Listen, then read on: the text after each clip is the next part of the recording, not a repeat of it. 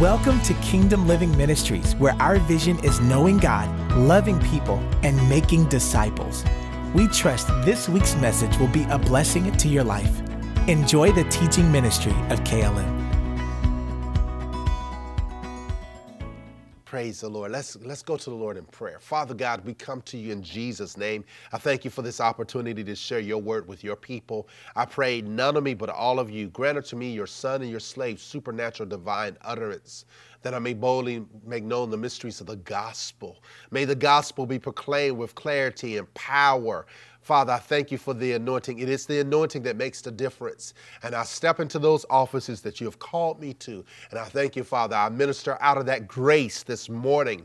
May the grace of God be in demonstration like never before. May you cause the hearers to, to hear with grace and to receive with grace. And may that grace of God, the gospel impact their lives in such a way. May their prayer life go to another level in the matchless name of Jesus. Grant unto your people the spirit of wisdom and revelation in the knowledge of you, that the eyes of their understanding will be enlightened, that they may know what is the hope of your calling. What are the riches of the glory of your inheritance in the saints? What is the exceeding greatness of your power towards them that believe? And we thank you for these things, Father. In Jesus' matchless name, amen. Praise God. Thank you so much for joining us. I know there was a little ice storm. I know when I walked out this morning, I had to start the car up like 30 minutes ahead of time because all the ice. I actually almost fell a couple times, but thank God for his protection and his angels. We're going to talk about the power of confession and prayer. The power of confession and prayer. Sometimes when people think about the word confession, automatically they go to the negative side and they start thinking about confessing of your sins. And we know from 1 John chapter 1 verse 9 that if we've sinned, we confess our sins, He's faithful and just to forgive us and to cleanse us from all unrighteousness. And we know that there is a thing of confessing your sins. Even in the book of James, James chapter 5, it says, Confess your sins one to another that you may be healed. And even in Proverbs, it says, He that forsakes his sin, confess and forsakes their sin, they shall obtain mercy. And so we see that the importance of confessing our sins. But the Bible has a lot more to say about the positive side of confession. But before I dive in, we, I, I, want us to think about what, we, what the Lord has been speaking to us as a church and as a body. That we've been talking about prayer since the beginning of the month. We started out with Angel talking about humility and Courtney talking about fasting. And I came with talking about being filled with the Spirit and speaking in tongues and, and, and consecrating yourself with the, to the Lord. Talks about last week the highest type of prayer, prayer for communion, prayer to walk with God. We talked about praying with the Holy Spirit. And we got a couple more months, a couple more weeks in this month to continue our series about prayer. I believe that prayer is so vital. We probably need to talk about it every year. And I think I do, but I think I need to be more intentional about it. We need to have some, some education and some understanding when it comes to prayer. So today I want to talk about the role of confession, the role of confession in prayer. Praying the answer through prayer, praying the answer through confession will change your life. Sometimes we pray the problem instead of praying the answer. I am not telling you not to be transparent with God because He knows what's going on in your life. I'm simply saying that there needs to be a greater focus on praying the answer instead of praying the problem. Because sometimes you can walk away from prayer more depressed than you were prior to going into prayer for praying the problem. God has given us a solution of how to pray the answer. So, the power of confession in prayer. I want to, before I jump into this sermon, I want to talk about as a young lad my prayers, my parents exposed me to great faith teachers in the body of Christ. And I'm talking about like people like Kenneth Copeland and Charles Capps and Kenneth E. Hagin and Jerry Savelle. As a little boy, my mom and my father took me to see these great giants in the faith. I, I actually, actually got a chance to see many of them as a, a young lad and be exposed to their teachings. And I used to still, if I can stay still, maybe borrow my parents' books as well as their teaching tapes and listen to the sermons. I'll be in my room like listening, like, oh wow, that's good. So these these great giants shaped my life. That's my foundation. Many times people will talk about the sovereignty of God. Well, I believe the sovereign Lord helped me make sure that I was exposed to such great men and women of God.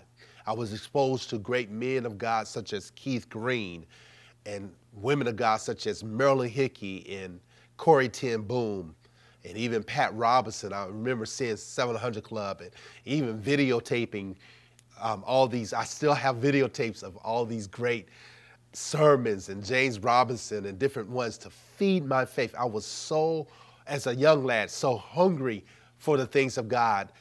I, I was even remember looking at such great.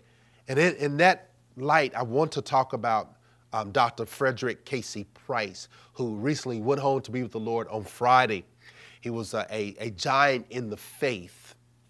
Dr. Price actually blessed my life over the years. I remember growing up, and every Sunday, I, there was a, like a rotation of ministers who came on BET, and it was my grandmother made sure I looked at Bobby Jones Gospel. So while getting ready for church, I was looking at Bob, Bobby Jones Gospel, which exposed me to great gospel artists.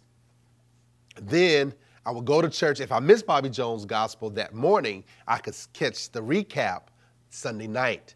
But Sunday night was a special time because I also was able to see Kenneth Copeland and Fred Price. We looked at Fred Price every single night. And it was something for me, it affected me in ways that I can't explain. That for me to see a man, a, a, a man preaching faith and preaching the gospel that looked like me, that forever changed my life. And I remember hearing evidence, evidence, do you have enough evidence, the, the broadcast, and it still goes on in my head to this day. But Dr. Price, before I left New Jersey to go to Bible college, where I was going to be taught faith and be instilled strengthen my foundation of the of the faith, my dad took me to a a, um, a Fred Price service in Philadelphia, and in this service, this it was a spirit filled and spirit led service. It's been the and I'm honestly going to say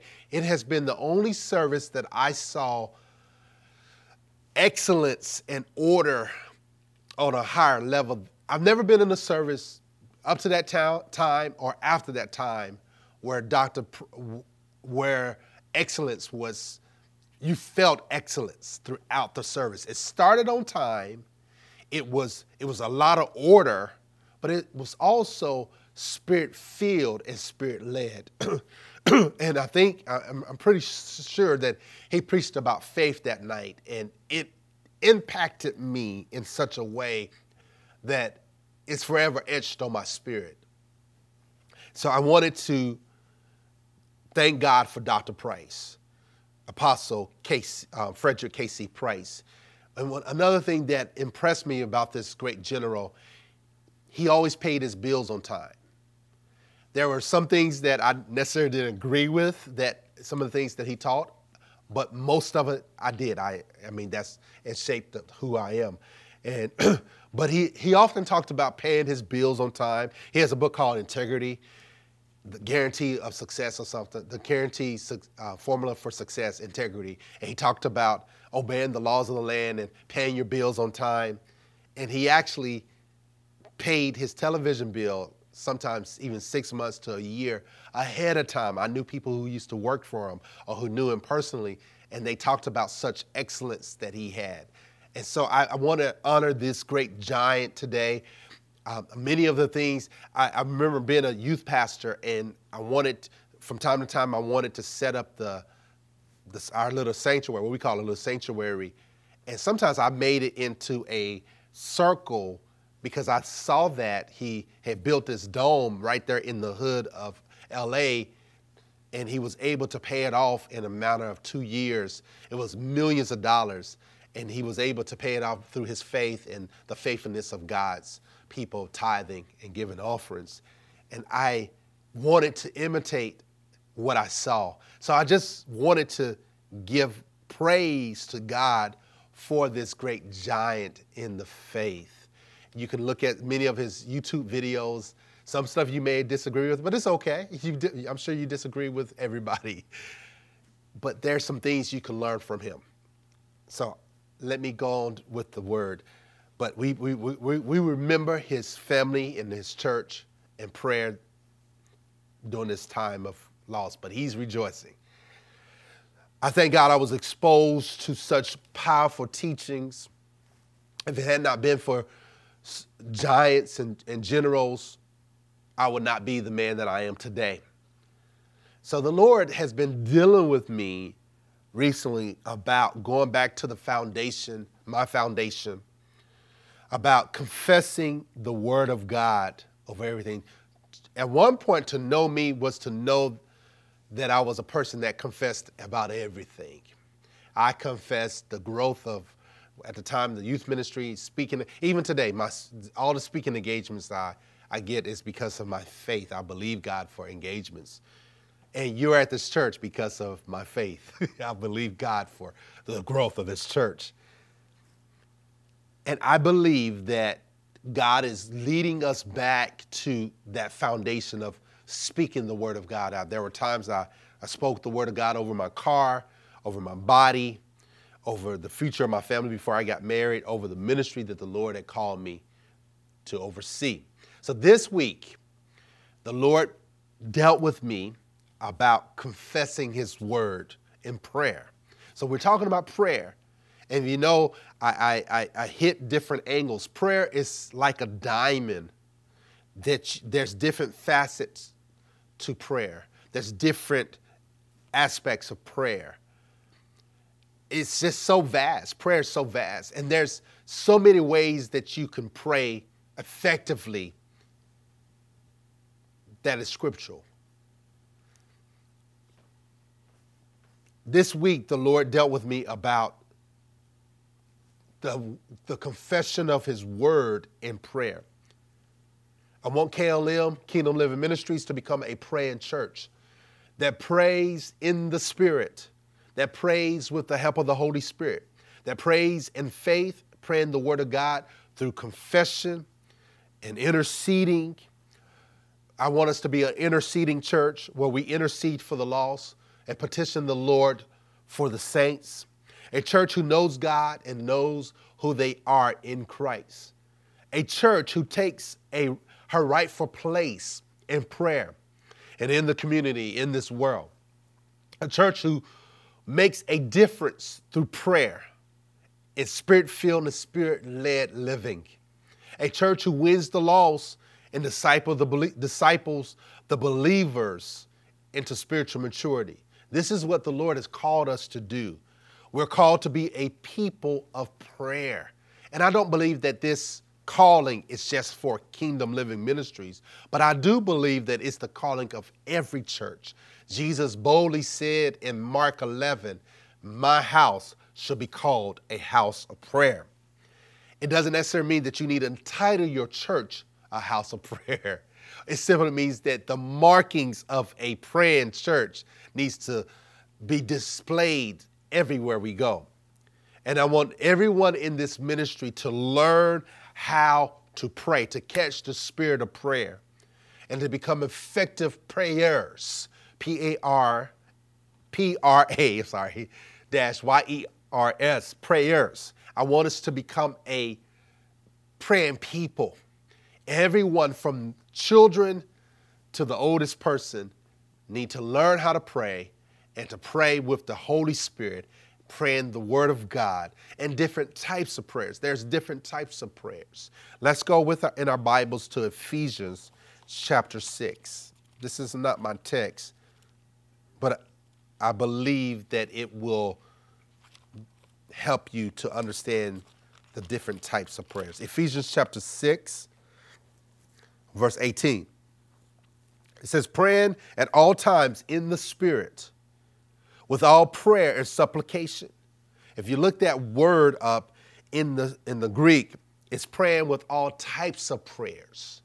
we need to pray with all types of prayers. There's the prayer of intercession, the prayer of supplication, the prayer of submission, the praying in the spirit, praying the word of God, praying the Lord's prayer, praying with the help and the, uh, uh, uh, with the promptings of the spirit. There are praying with your understanding, praying in silence, praying quietly, praying loudly, travailing prayer. We need to be schooled in all of these areas because we want to be open to the Holy Spirit as He leads us to pray. And one of the types of prayers that we're going to talk about is the power of confession and prayer. When, you, when the Spirit of the Lord leads you to make some declaration and make some decre- decreeing and confessing the word in prayer, there is a place where the Spirit of God will lead you as you speak the word of God over your body, over your family, over your life, over your future. Let's go, go with me to Mark chapter 11, verses 22 and 25. That, this is our text.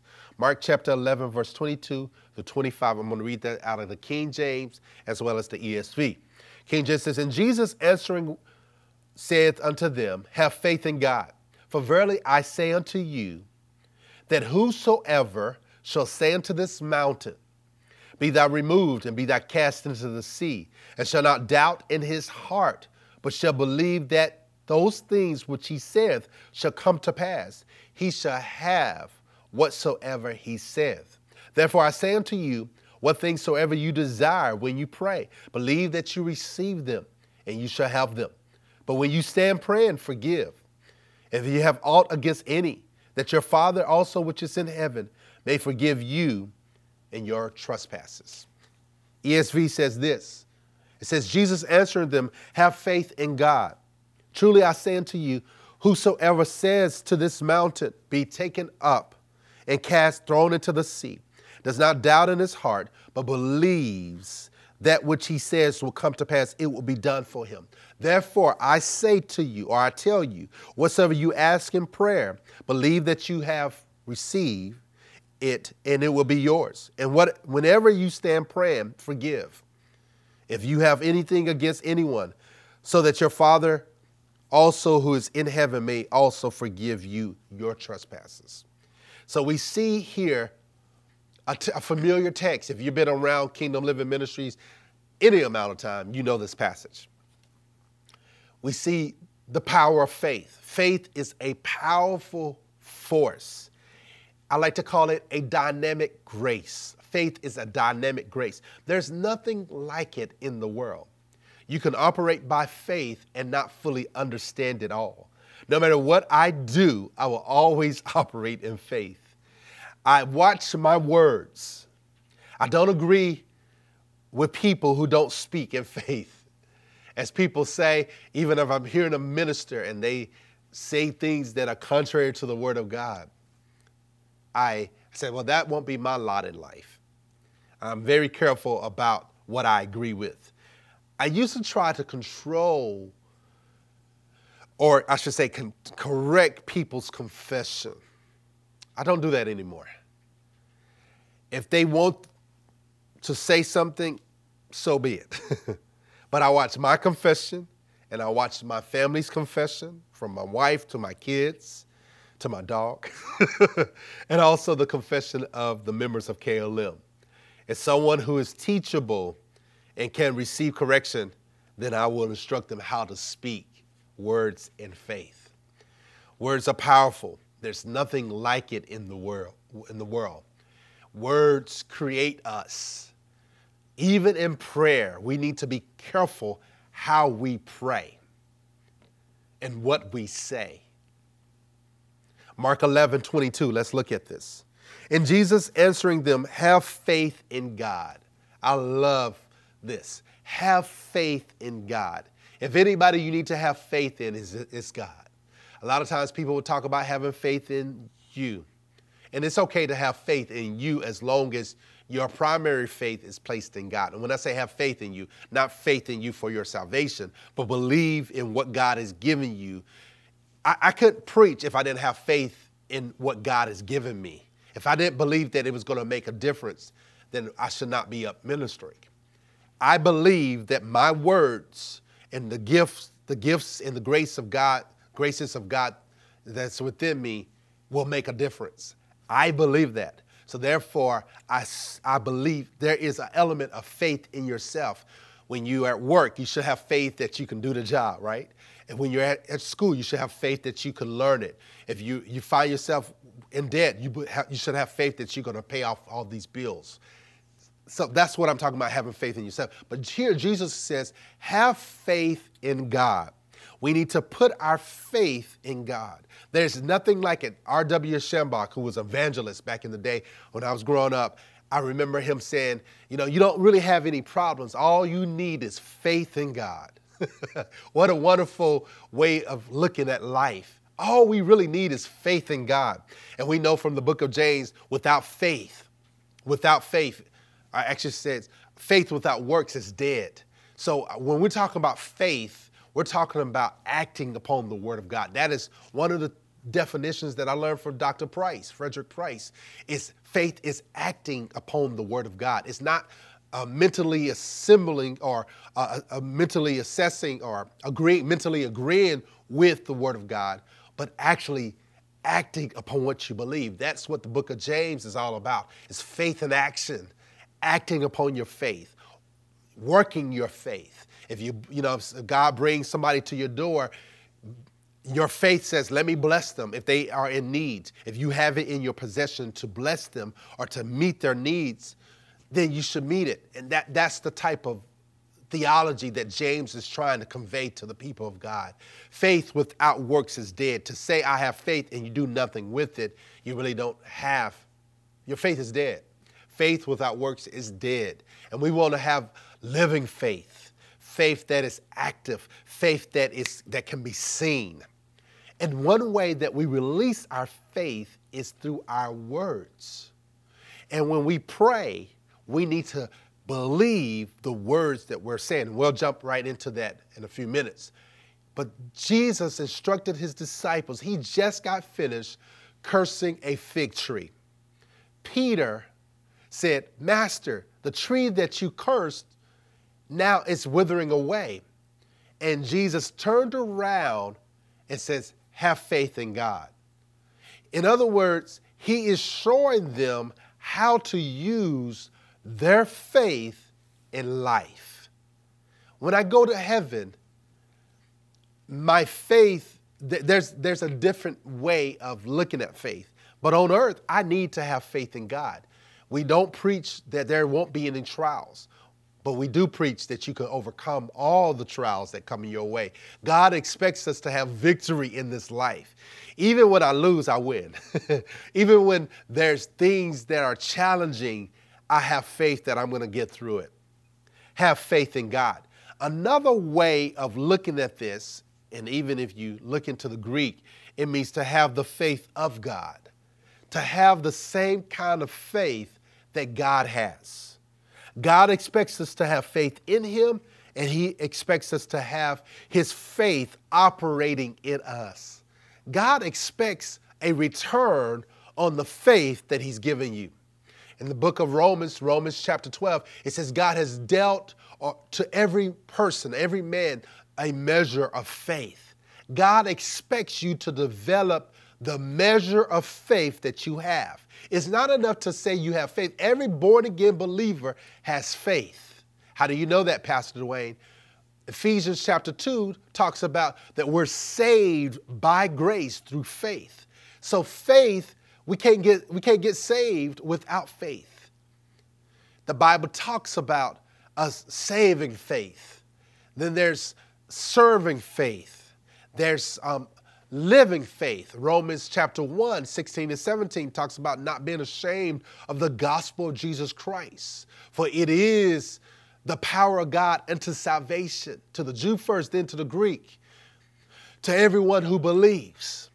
Notice that it's the power of God unto salvation to everyone who believes. It is the gospel is the power of God, but it won't have, make a difference in your life unless you believe. Believing in what God has accomplished in Christ activates that grace or releases that grace or connects with that grace to be applied to your life. And someone just got a revelation of that. But I'm telling you that everything about this Christian journey is a journey journey of faith. Second Corinthians chapter 4 talks about that we walk by faith.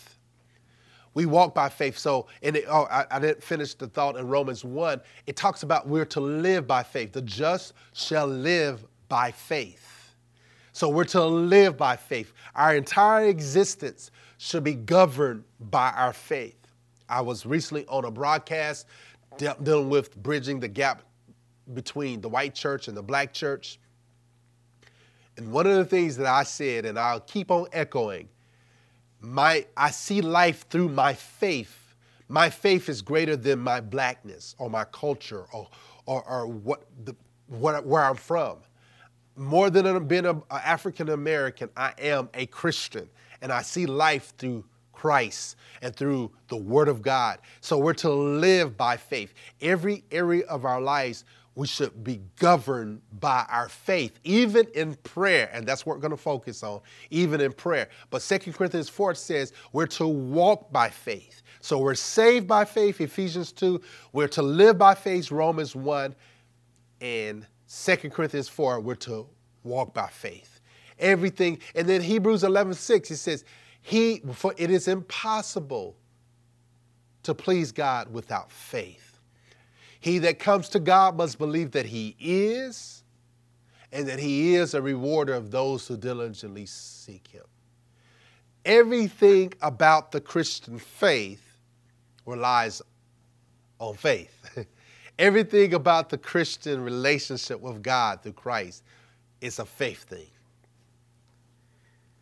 Faith. So we're to operate in faith like God operates in faith. In Ephesians chapter 5, verse 1, I'm going to quote it, quote it for time's sake because I got a lot of more scriptures. It says, To be imitators of God as beloved children. Specifically in that text, it's talking about forgiving, even as God has forgave, forgiven us through Christ, we're to forgive one another. And so Paul is instructing the church to be imitators of God as dear children, forgiving one another. But how many know that it takes faith to forgive? The Bible talks about Jesus was instructing, I, I think P- Peter was asking the questions, or the disciples were asking the question, how many times should we forgive our brothers? And Jesus responded 70 times seven. And in the Greek, the connotation is to forgive your brothers and your sisters over the same thing per day 490 times.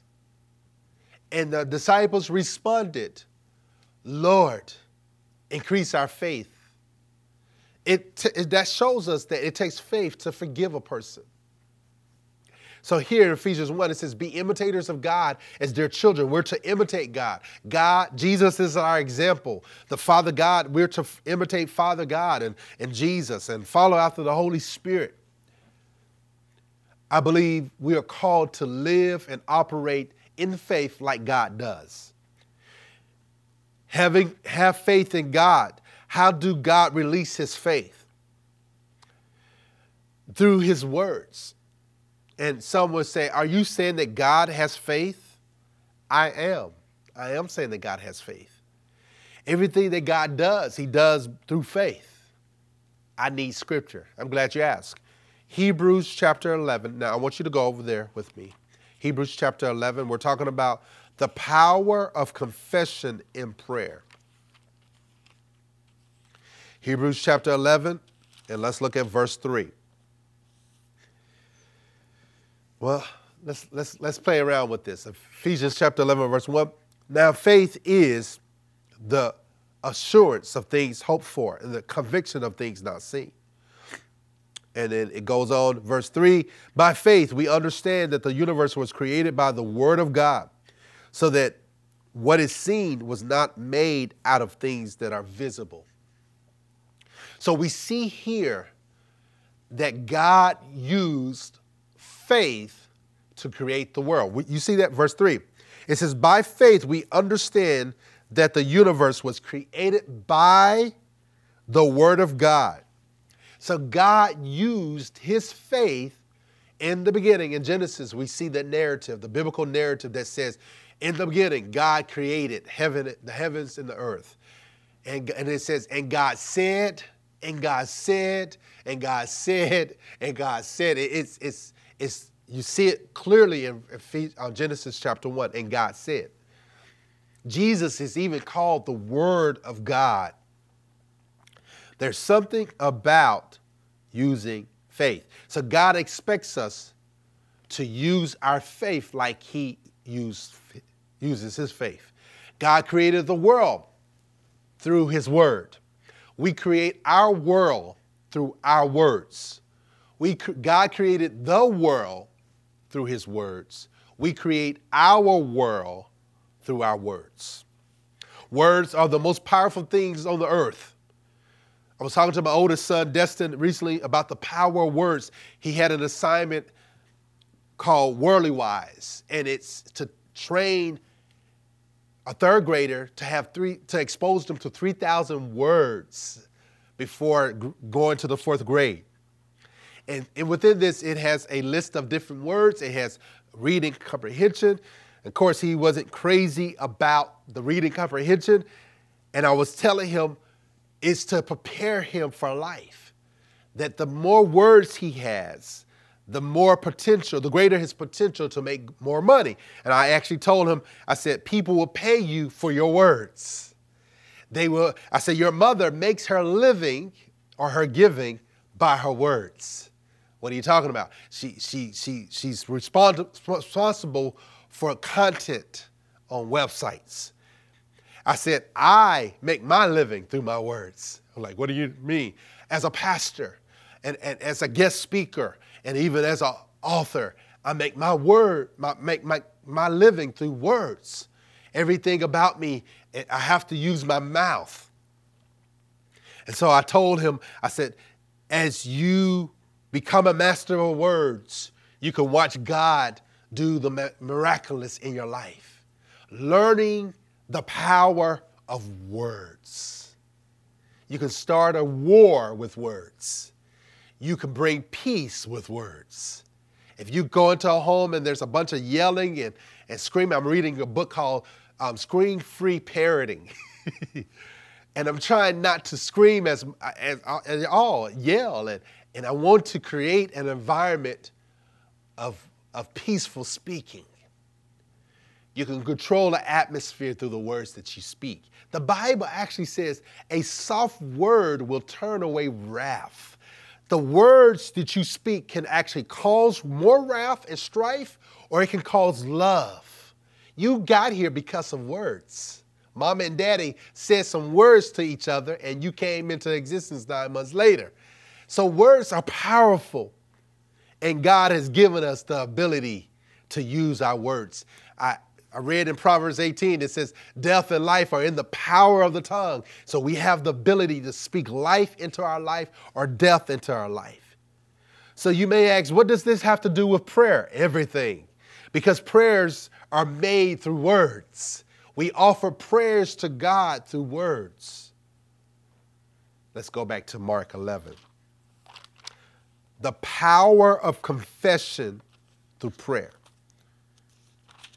Not only should you tell the Lord all about your problems, but you should remind him of what his word says. Not that he's forgotten his word, but the Bible tells us, and we looked at this a couple weeks ago, how the Lord watches over his word to perform it. And his word will not return unto him void. God is waiting to hear his words through your prayers. If you want to see the power of God at work, even as the Spirit of God was waiting for the Father to speak the words over creation. He is waiting for you and I to speak our words over our lives and over our situation. Mark 11 23 says this It says, Truly I say to you, Whoever says to this mountain, be taken up and thrown into the sea, does not doubt in his heart, but believes that what he says will come to pass, it will be done for him. In other words, you can have what you say. Jesus is, instructing his disciples to use their words to speak to mountains. Did you know that you and I have the God given authority to speak to mountains? When the last time you spoke to some mountains? Perhaps it was the, you need to speak to some mountains of debt. What a powerful revelation. You can use your words to speak to your situations in your life. Mountain representing situations and problems as Jesus demonstrated by speaking to the fig tree. You can curse cancer. Don't sit, don't sit back and allow cancer to have free course in your body. But you have the authority to curse cancer. You can speak death to cancer or to diabetes or to a cold or to coronavirus. You can curse any disease and speak to any part of your body and command it to line up with the word of God. You got pain in your back, speak to your back. Think about it. Every time you complain about a problem, a situation in your in your body, you're just adding more strength to it. Why not speak the answer? Why not pray the solution? Too many of us have prayed the problem. Lord, you know I'm going through. Lord, you know I'm having a hard time. Lord, and there's a place for that. I'm not telling you not to be transparent, but sometimes people was like, you just need to be real. Well, you, well, if you keep being real, you'll be real carnal and have real drama in your life through the words that you pray. You can pray a curse on yourself. You can pray. You can employ the the cycle of death in your life through prayer in the name of prayer. But God wants us to implore the spirit of life in Christ Jesus through praying the word, praying the solution. I love the fact that throughout the weeks we've been praying the word over our situation. So many times people pray from a place of, of, of, of doubt and unbelief. We need to pray from a place of faith. It, it's, it's okay. When you got born again, you needed to acknowledge that you were a sinner. But now that Jesus' blood has cleansed, cleansed you, now you need to pray from a place of righteousness. Don't pray, oh, I've heard it over the years. Oh, I'm such a worm. Oh, God, grind me to the ground. Oh, God, I'm such a horrible sinner.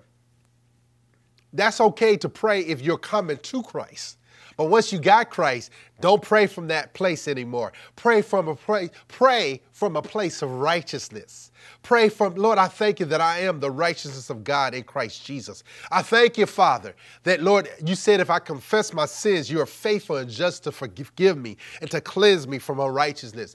I'm no longer unrighteous because of the blood of Jesus. Now I am righteous in his sight because his blood, the blood of the Lamb, has been applied to my life. I'm preaching better than you saying amen. I'm telling you, you need to pray from a place of righteousness. Pray, pray from a place of who you are in Christ. Don't say, oh, I'm such the worst, worst. I'm so far from you, God. No, no, you're so close to him because his blood has made you near. Ephesians 2 talks about the blood of Jesus makes us near him. The blood, no, no, we, we have more faith in our sin than we do in the precious blood of Jesus. We, we, we praise our unworthiness. This is why I have a problem with many of God's people who pray, Oh Lord, you know we're not worthy. Who told you that lie? Who told you you was unworthy? All have sinned and fallen short of the glory of God, but being justified by his grace and through his blood, I'm no longer unworthy. Now I'm a saint of the Most High. I'm on the same class as Jesus. When God sees me, he sees me through his son, the light, the birth and the life and the death and the resurrection and the ascension of Jesus. He doesn't see me as a sinner in Adam. He sees me in Jesus. It is in Christ I live and move and have my existence. May, I, may we be found in Him, not having our own righteousness. We know Jesus was a righteous man. And therefore, I have His righteousness. Because of my faith in Jesus, I am righteous in the sight of God. I'm not a sinner. I, am not a sinner saved by grace. I'm a saint because I've been saved by grace. God does not treat me as a sinner, He treats me like a son. Amen. Amen. He sees me through the, through the blood of the Lamb. When He sees us, He doesn't see us separated from Him. When you sin, you confess that thing because you're acknowledging your mistakes, you're acknowledging your mishaps, your sin. That gives him the power, that, that, that releases that power to cleanse you from the very thing that made you break out of fellowship with God. So speak from a place of righteousness, pray from a place of righteousness. Father, I thank you. This is how a righteous man or righteous woman prays. Father, I thank you that you always hear me when I pray. Oh, glory to God. I just prayed from the Lord's, the Master's prayer. The Master said that when he was about to raise up Lazarus. Yeah, he said, Father, I thank you that you always hear me when I pray you got to have enough confidence because the Bible says in First John chapter 5, I'm preaching now, First John chapter 5, it says, For we this is the confidence that we have in him that if we pray anything according to his will, we know that he hears us. And we know that he hears us, we know that we have what we're asking for. And I'm telling you, you pray in confidence. It, it tells us in the Hebrews to come boldly before the throne of grace to obtain mercy and to find grace in the time of need. Don't come to the throne all bent over. Oh, oh, I'm so worthy. No, no, no, no, no. You come boldly. I come boldly before your throne through the blood of Jesus, the blood that draws me near. That blood, the blood of Jesus does only cover your sins, it cleanses you as if you never sinned. Let me say that one more time. The blood of Jesus cleanses you as if you never sinned. He separates you from your sin as far as the east and the west. The east and west will never cross. So you got to believe that once you confess that thing, it's forever out of your life. So stop repeating your sin before God because He does not remember it from the first time you prayed it and confessed it. The power of confession through prayer when you confess what God says in prayer, you can expect Him to hear you. God always hears me when I pray. Come on, say that. God always hears me when I pray. Come on, say it. God always hears me when I pray.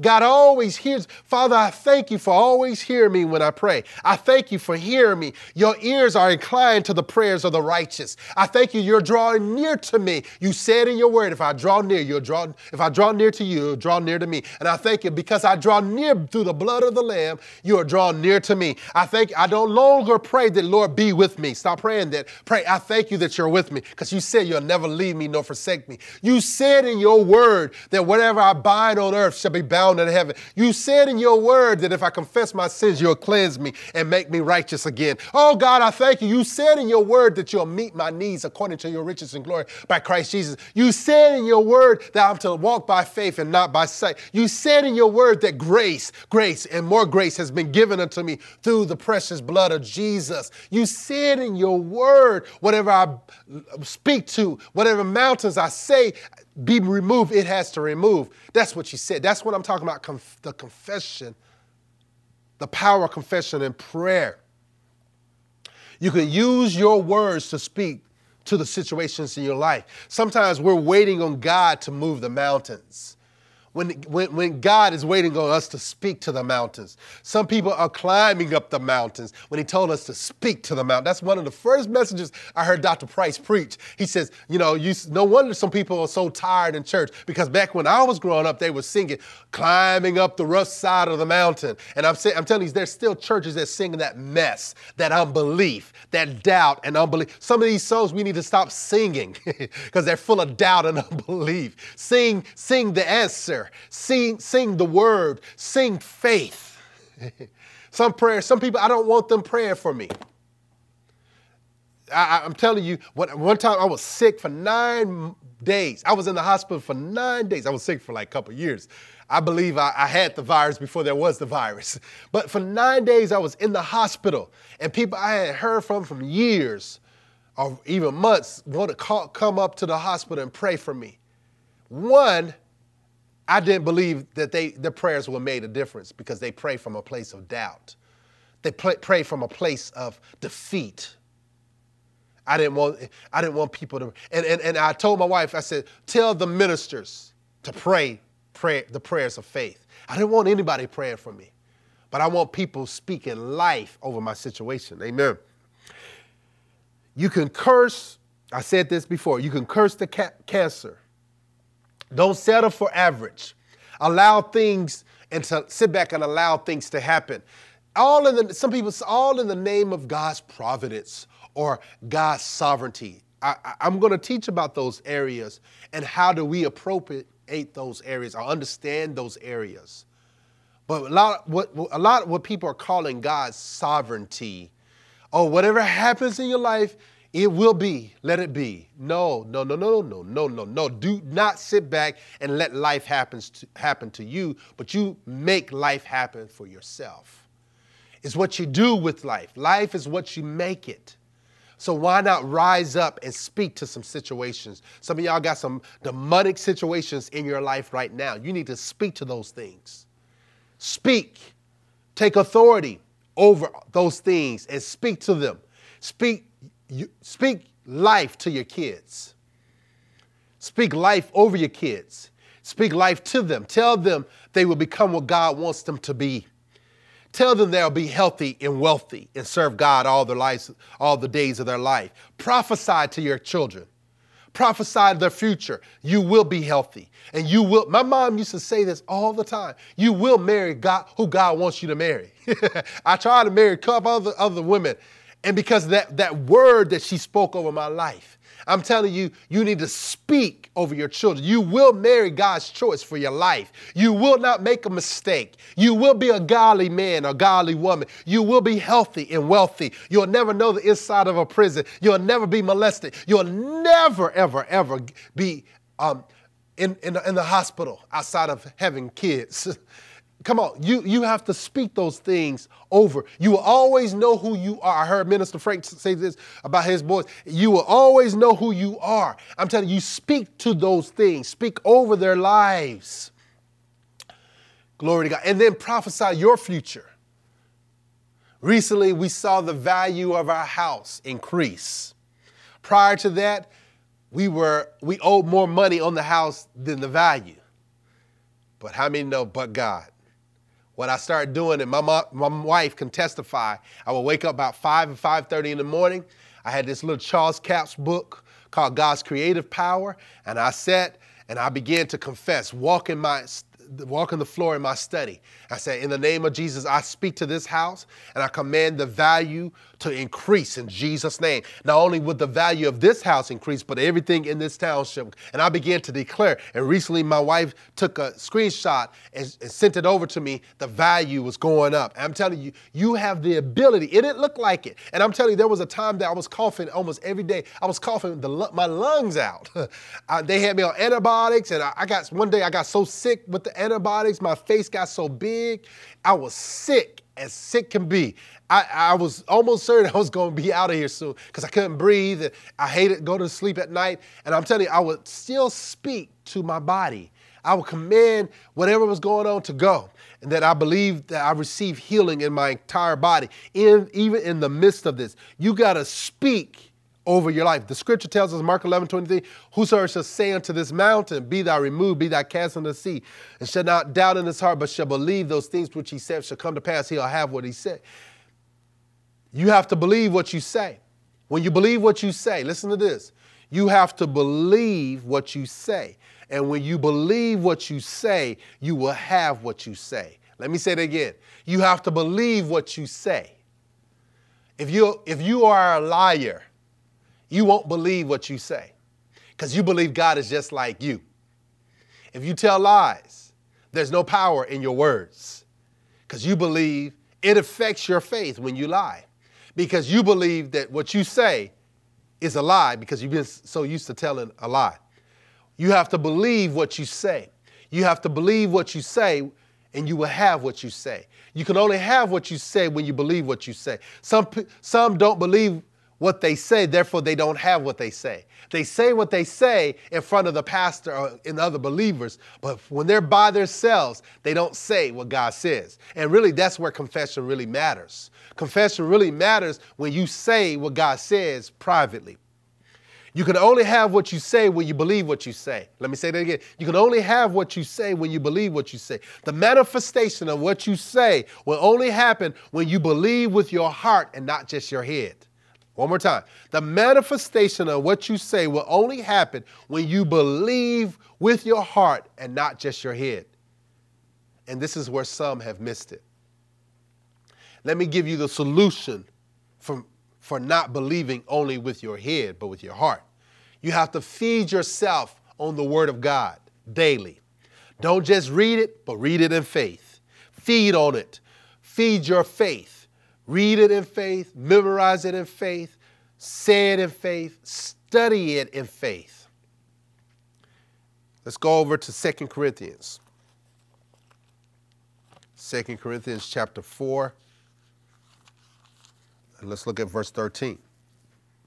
2 Corinthians chapter 4, verse 13, it says, Since we have the same spirit of faith, according to what has been re- written, I believe, and so I spoke.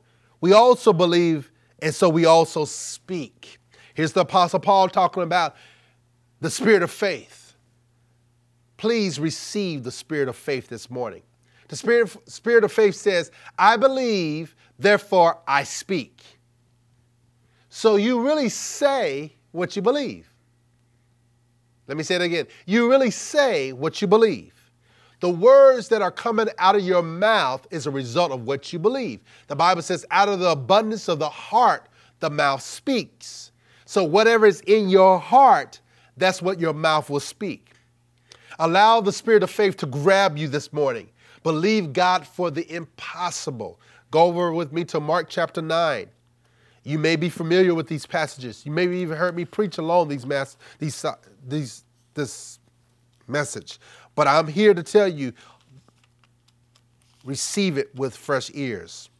Mark chapter 9, verse 23, and Jesus said to him, If you can, all things are possible for the one, all, all things are possible for God.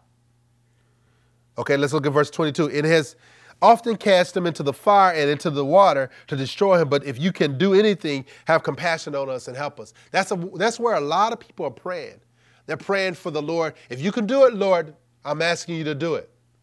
And, and, the, and, and Jesus flipped the script and he says, No.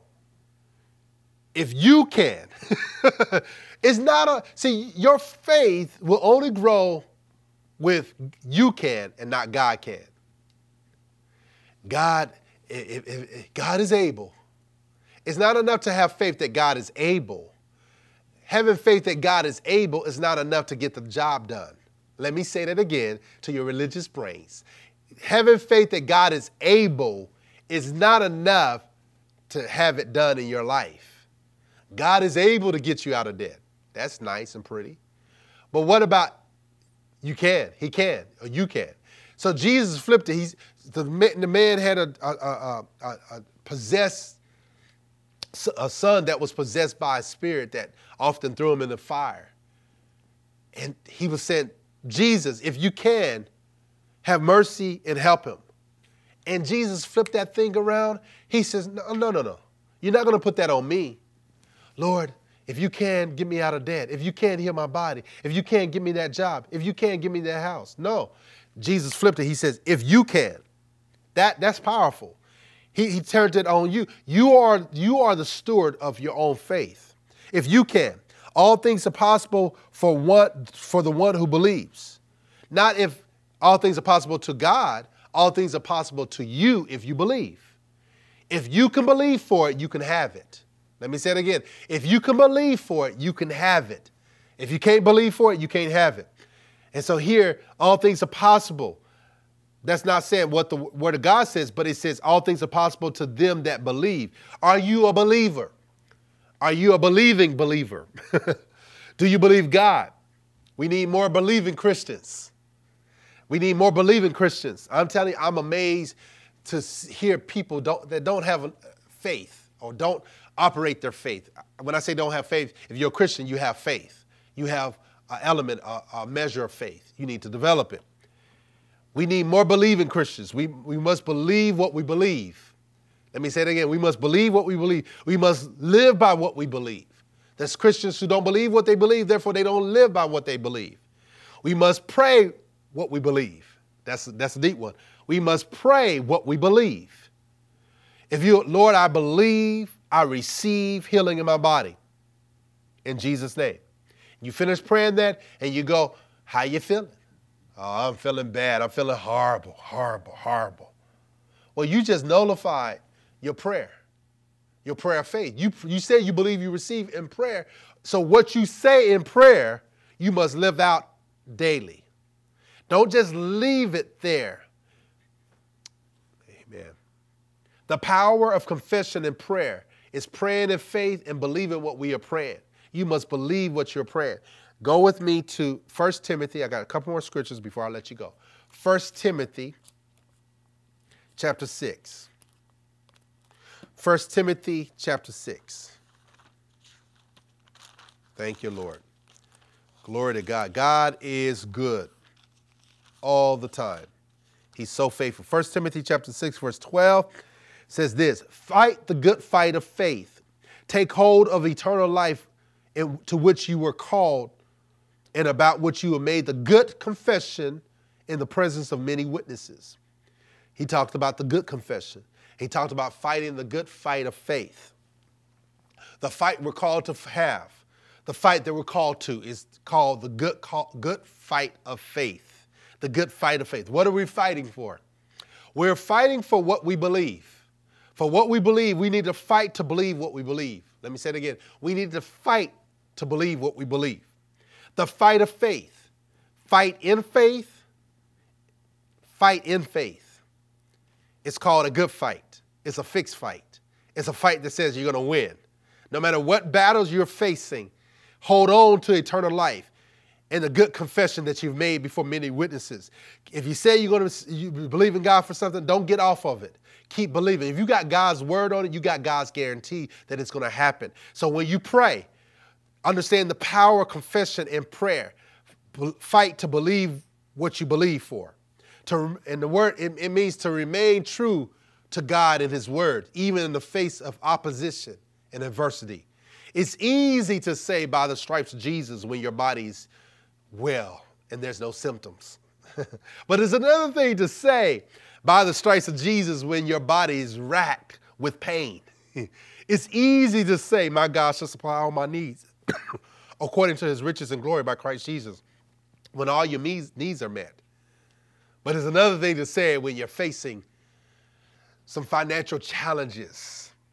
It's, it's easier to say, oh, I have good kids because they all obey me. but it's challenging to say when they get on your last nerve to say, you are good. You're not bad. Stop calling your kids bad. That's a horrible thing. You're cursing your kids. Your kids are not bad. Come on, say, you're active. well, I call you well. I call you, you have good common sense.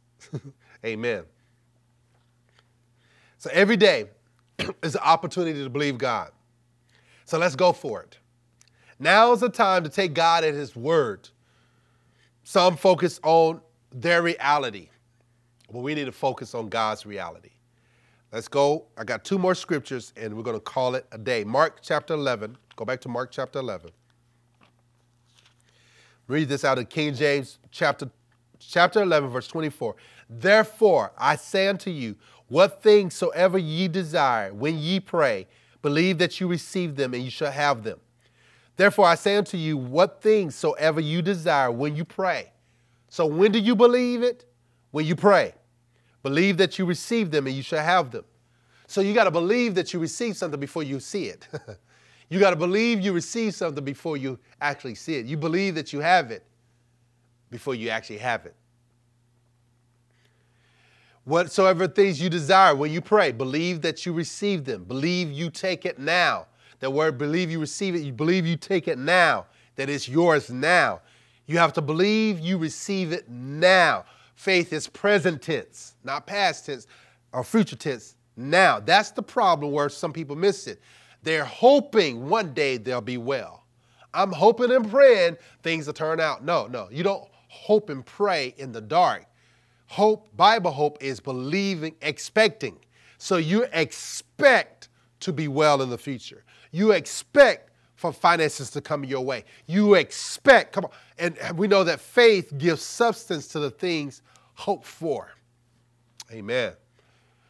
Believe now. It isn't a feeling, but it's a reality when you pray. So before you pray, get the word of God in abundance in your heart and in your mind so that you know that you know God's will concerning that situation. The power of confession in prayer. So when I pray, you speak the word of God. Give you some example. Will you ask for forgiveness? Believe you have it now. So you say, let's say you sin, right? Which all of us sin at some point. So you sin today. So you don't wallow in it. You, you go to God and say, Lord, I confess that I missed the mark. I confess that I have sinned, transgressed against your law trespass against your law. I, I ask for forgiveness in Jesus' name. Once you pray that, don't keep reminding God about what you keep what you did. Don't keep reminding yourself of what you do because you're actually acting like Satan. Satan is called the accuser of the brothers and sisters in Christ. Satan accuses us before God. So don't keep wallowing in your sin. Don't keep reminding God of your mistake. Lord, I made a mistake. Lord, you know I was late to work. Well, if you ask for forgiveness and you ask for grace and mercy, then you got to believe that you got it the moment you ask. When you ask for healing, believe you have healing now. So you don't go say, Father God, I believe I receive healing in my body. In Jesus' name and then you go around and says, "Yeah, I got it. I'm sick. I'm I'm about to die. Yep, yep, yep." You just nullify what you believe you receive it. And so somebody asks you, "How you feeling?" Well, I believe that I'm healed. you're not denying the fact that you're sick. You're denying the reality of it in your life or its its power in your life. You're not denying Christian science is mind over matter. We don't operate in Christian science. Christian science science is occultish and demonic and new ages, from new age, I'm sorry.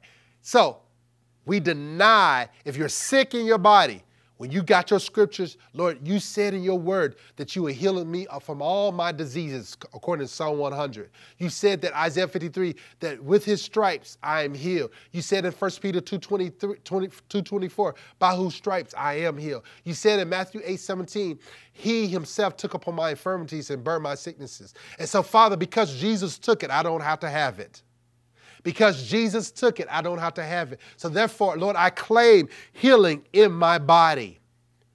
I command my lungs to line up with the word of God. I command this pain to go. Jesus bore my sicknesses. He carried my pain. And I thank you, Father, by faith, I receive healing in my body. I receive a pain free body in Jesus' name.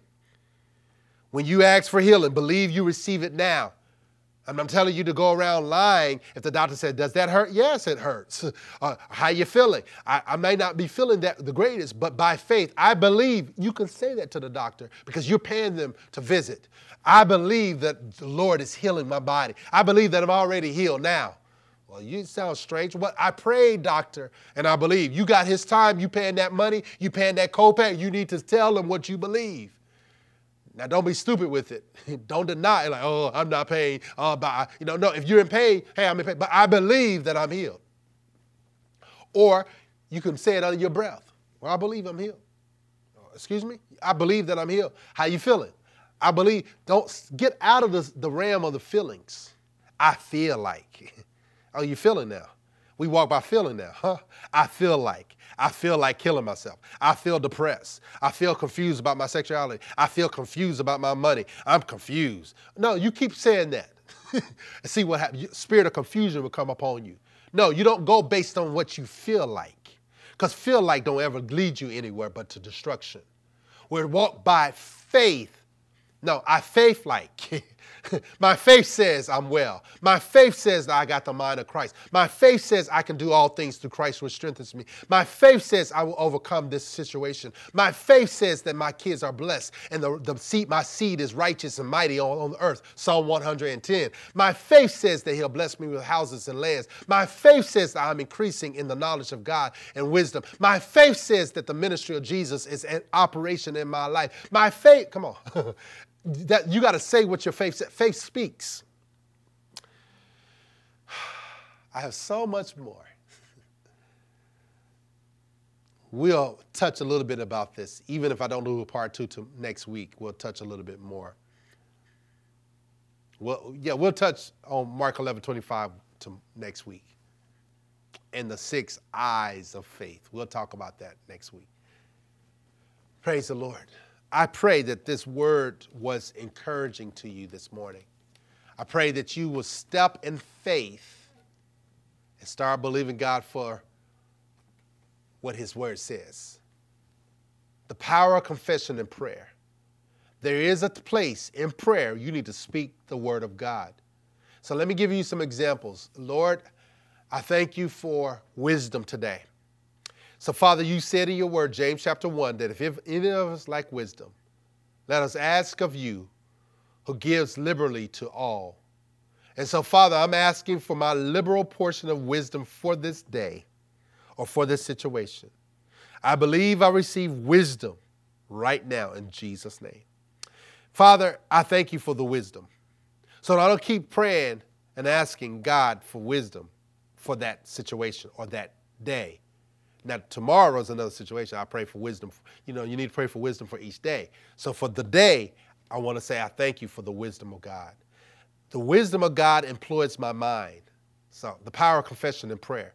I thank you, Lord, that the wisdom of God employs my mind. I have wisdom. Jesus has made wisdom unto me. I thank you, Lord, God, you've made Jesus wisdom unto me. I believe I receive wisdom from on high. I have wisdom. You said in your word that you store up wisdom for the upright. And I think I'm upright today because of Jesus. And I have wisdom. I have wisdom in this situation. I believe I receive wisdom. I thank you, Lord, that I have wisdom in this situation. I thank you, you give me wisdom on my job.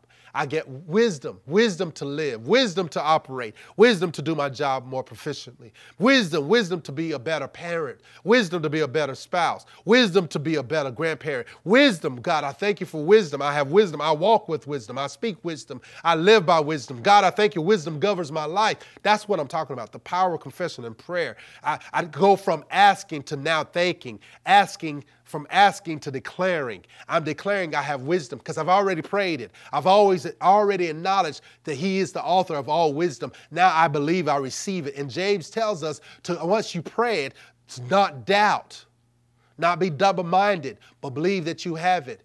Start acting like you got it. So if you believe you got it, Lord, I thank you. I have wisdom.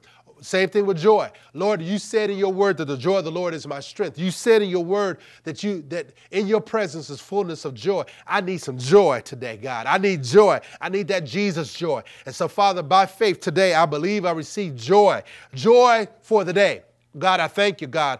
And I decree and declare that I have joy today. I thank you that no matter what I'm facing, I count it all joy. I, I, operate in the fruit of joy. Joy is abundance in my life. I thank you, Lord, that I can rejoice in the midst of hell. I can see the bigger picture. God, I thank you that joy keeps me and sustains me. I thank you that I will not be depressed. I thank you for the spirit of heaviness, the spirit of depression. You've given me the garment of praise. And so, because I'm full of joy, I give you praise today. I give you glory today. I praise your name, for you are the God that gives joy. You laugh over my calamities. Yes, you do, according to your word, God. You laugh over my calamities. I rejoice in the fact that you've already worked things out. The power of confession and prayer. Come on, stop praying the, stop praying the, the, the problems. Acts chapter 4 tells us how the earlier church prayed the solution. They quoted God's word back to him. Lord, you said by your holy prophet David, Why did the heathen rage against your Holy One, God? Oh, they, they quoted the scriptures to God Father, the sovereign Lord. They reminded themselves of who God was in prayer. You are the sovereign Lord who made heaven and earth. So they went back to creation, Genesis chapter 1, and they reminded God that this problem, see, they didn't pray the problem. The problem was they were there were certain threats against Peter and John for, for doing miracles in Jesus' name. And they were, they were beaten for the name of Jesus. And so Peter and John went back to their own company, to their own group of friends, people who believe like they believe. You need to have a company like that. People that believe like you believe. And they went to their own company and they told them about the threats. And the Bible says, and they together prayed and united prayer. And they prayed the word of God. They prayed the solution. They didn't talk about just how much the threatens was that were, but they began to declare that you are the sovereign Lord who made heaven and earth. So this problem is too little. uh, they begin to magnify the Lord. The Bible tells us in Proverbs, I mean Psalms, oh come and let us magnify the Lord together. How do you make magnify the Lord? Make him big in your life. He's already big. So you can't make him bigger than he, he, he already is. So you make him big in your prayer life. You make him big in your life. So you begin to declare and confess how big God is. When you pray, I'm telling you, don't, this is a saying, it's a churchy saying, so don't get offended about it. It says, um, don't tell your problems, I mean, don't tell God how big your problems are, but tell your problems how big God is. Right? That's a church, he said. Well, in Acts chapter 4, that's what they did. So there was threats against the church. They didn't magnify the threats. They mentioned the threats, but the first thing they did is they applied the rule of magnifying. They did the power of confession in prayer. Sovereign Lord, who made heaven and earth. So the first thing they did is they glorified how big God is. You made heaven and earth. So this little threat is nothing to you. Lord, and then they quoted the word, Psalm 2. Lord, did not your prophet David say? so they quoted the word. then they said, There are certain threats against your servants. But Lord, by your holy child Jesus, they prayed in Jesus' name. Stretch out your hands to do signs and wonders. the Bible says after they finished praying, the, not only they shook, but the whole place shook. People get upset and these religious demon influenced people get upset at people shaking under the power. But what are they going to say when the building starts shaking? The Bible says the building shook after they prayed, and they left with boldness to even speak even more so in the name of Jesus. Saints of God, it's time to rise up and to employ confession in your prayers. Stop praying the problem and start praying the solution. Start thanking God for what you've already believed Him for. When you believe, when you prayed it once, give God thanks. Say, Lord, I thank you that it's already done. I thank you, Father. I believe I have all the resources that I need to live in life. You've given me everything that pertains to life and godliness. I have the authority, I have the ability to overcome every temptation that comes my way. I have the ability to overcome every trial, every tribulation. You, I thank you that my faith is the victory that overcomes the world. What am I doing? I'm praying I, I, the power of confession in the word and prayer. Thank you, Lord, for this word. I praise you and I give your name glory and honor. Today, if you have not made Jesus the Lord of your life, if you've not made him put your faith in him, I want to invite you to make him the Lord of your life. The Bible says, if you call upon the name of the Lord, you shall be saved. So I invite you today to call upon the name of the Lord. Today is the day for you to be born again. If you're a backslider, I want you to repent and turn away from your sins and embrace who Jesus is and what he's done for you. You are a sinner, but Jesus wants to make you his saint. So come now at the altar and offer up yourself and ask the Lord Jesus Christ to come inside and to change you. Pray this prayer with me and mean it in your heart. There's no faith, there's no magic in the prayer, there's only faith in God. So pray this prayer Father God, I come to you in Jesus' name. I'm asking you to forgive me of all my sins. I believe that Jesus died for my sins, and I embrace him as my Lord and Savior. I believe I receive eternal life now, and I confess that Jesus is Lord and that Jesus is my Lord. Amen. If you prayed that prayer and meant it with your heart, welcome to the kingdom of God. Welcome to the family of God. We celebrate you. Praise God. There is a party in heaven because you've repented from your sins. Uh, if you if you prayed that prayer you meant it, or you you were backslidden and you can't gave yourself back to Christ, I want you to email us at info at kingdomlivingnj.org, info at kingdomlivingnj.org, and I want you to tell us that you made Jesus the Lord of your life. And if you're here in the United States, we will send you a, a, a, a little booklet about what it meant, what it means to be saved, and what to do next. We want to invite you and welcome you to the family of God. That concludes this week's message, and thank you very much for listening. For more information about Kingdom Living Ministries, please call us at 732 324 2200 or visit our website at kingdomlivingnj.org. Also, you can write to us by mail at P.O. Box 519, Rancocas, New Jersey 08073. And lastly, if you would like to partner with this ministry through your prayers or financial support, contact us via email at partners at kingdomlivingnj.org. Our prayer is that this message has encouraged you to live out the kingdom of God daily in your life by your obedience to His word. God bless you.